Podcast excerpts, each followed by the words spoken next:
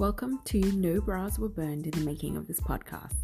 Hi, I'm Demelza Lawless, feminist career coach, and I work with ambitious women of color who also happen to be daughters of immigrants to self advocate at work and with family. This podcast is about walking the line between our traditions, cultures, expectations, and getting what we want as ambitious individuals.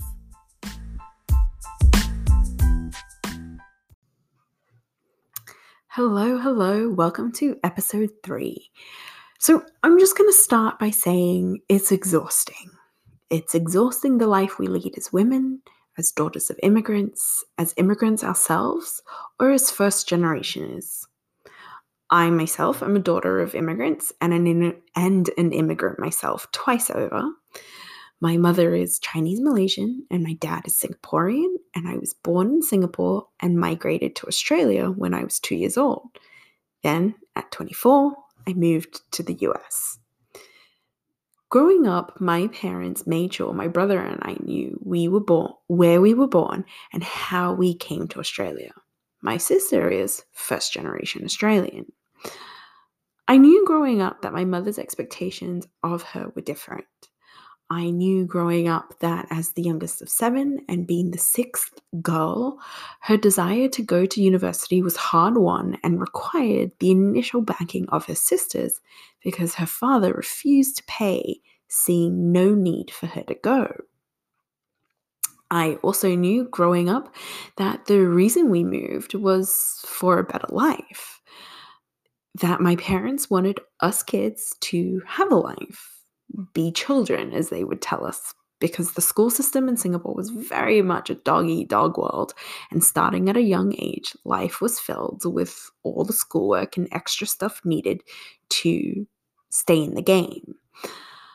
I knew that my mother, in particular, wanted us kids to have a voice, even as kids, because in the school systems my parents both grew up in, children had no opportunity to ask questions. It was more of a seen but not heard kind of thing. I also knew that growing up, my parents wanted us to be able to spend time outside in the sun and at the beach and in the bush having fun. So, of course, when Australia opened its borders in the 80s for a population boost, my parents jumped at it thanks to an aunt who was already in the country. And although my parents were immigrants, they were lucky. My dad, although Singaporean by birth, is of European descent, and English is his mother tongue. And my mother, thanks to the foresight of my ama, went to an English speaking school, one of two siblings that did so. The other sibling was the aunt already in Australia. So her English passed as that being of a native speaker, and she had zero accent. Both my parents went to uni in New Zealand. And I'm not going to sugarcoat it, but I'm pretty sure all these things helped them land jobs in their fields, which afforded us a good life, even as immigrants. Growing up in Australia, I was surrounded by a culture that encouraged me to speak my mind, go after what I wanted, that freedom is available to everyone, Opportunity is yours for the taking. Girls can do anything boys can do. Parents don't know everything. Nothing bad will happen if you talk back. Watch, buy, and do whatever you want. And yet, as I speak all those things and think of more things that growing up in Australia afforded me, I can't help but think it's not all 100% true. There's a lot of buts that come up. For example, girls can do anything boys can do. Can do. Sure, but sometimes we're starting from behind, or there's more of an uphill climb for us girls than the boys.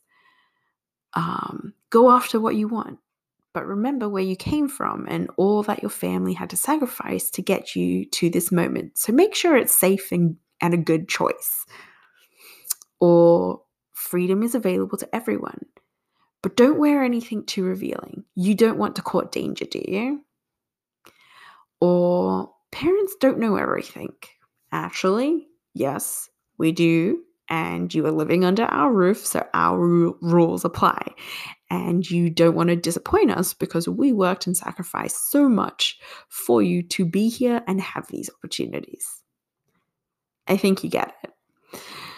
So it's hugely exhausting trying to embrace the liberties of our Western culture, is giving us permission to embrace, while also understanding that there are caveats and then trying to do the right thing by honoring where our family has come from.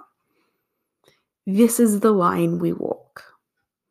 In my mind's eye, it looks very much like a lot of ducking and weaving, sidestepping and flirting with the quote, end quote, danger of being too Western. My mother would tell you it's no surprise that I married outside of race, but being biracial to begin with, what's the race? But perhaps that's a question for another day. The other thing she would tell you is that she's not surprised I moved out of the country, but her everlasting hope is that I do return home to Australia. And there's a lot of guilt that I feel there. What does surprise her though is all the other pivots I've made, like going to China to teach English after uni, going from human resources, which is what I studied at uni and a very safe and respectable job, to aesthetics, which required no degree and is 100% service based, to being a life coach her comment there when I told her about this latest change was what I would say is a telling pause, followed by her saying, You choose very interesting jobs, which was said very diplomatically, but with much confusion. it could have gone worse. That was the point of immigrating to Australia in the first place, right? To give me opportunities and allow me liberties that I wouldn't have to have access to. I mean, everything was done to create this better life, right? So, why does it feel like I'm walking a line? Because I care and I want to. And so do you. I've gotten to a point in my life where I'm okay walking this line. Sure, sometimes I'm going to rant about it and indulge in how tired I feel about it, but at the end of the day, I've decided to be okay with it. Because while I have decided to always feel a little guilty about not being closer to her geographically, I've also decided to have zero guilt or issues with the other choices I've made. Because that's how I'm honoring where I've come from. I'm taking full advantage of it all.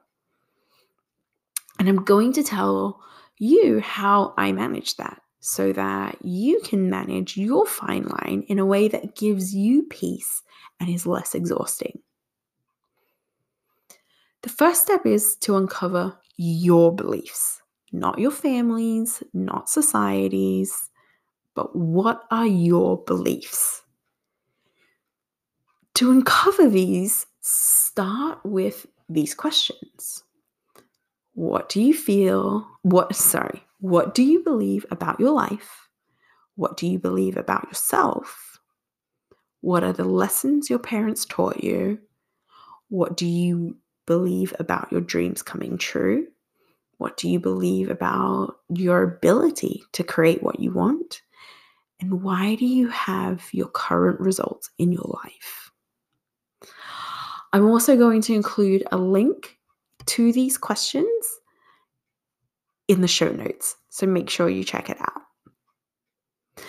But once you've really thought about these questions, and after you've uncovered what you believe, you want to then figure out what you want to believe. So, the questions here will be what are the results you most want in your life? What are the beliefs that have kept you from getting these results so far? And what do you need to believe to get the results you want? And then, why don't you believe this yet? What thoughts get in the way? And again, these questions will also be linked in the show notes. When you're considering these questions, though, think about everything. Think about the line that you've been walking and what you want to honor from your personal history. What does it mean to you to be a daughter of an immigrant or, or an immigrant yourself or a first generationer? Consider it all. Look at the culture in which you grew up with, within your family home and outside those walls, in your community and the communities you've been in.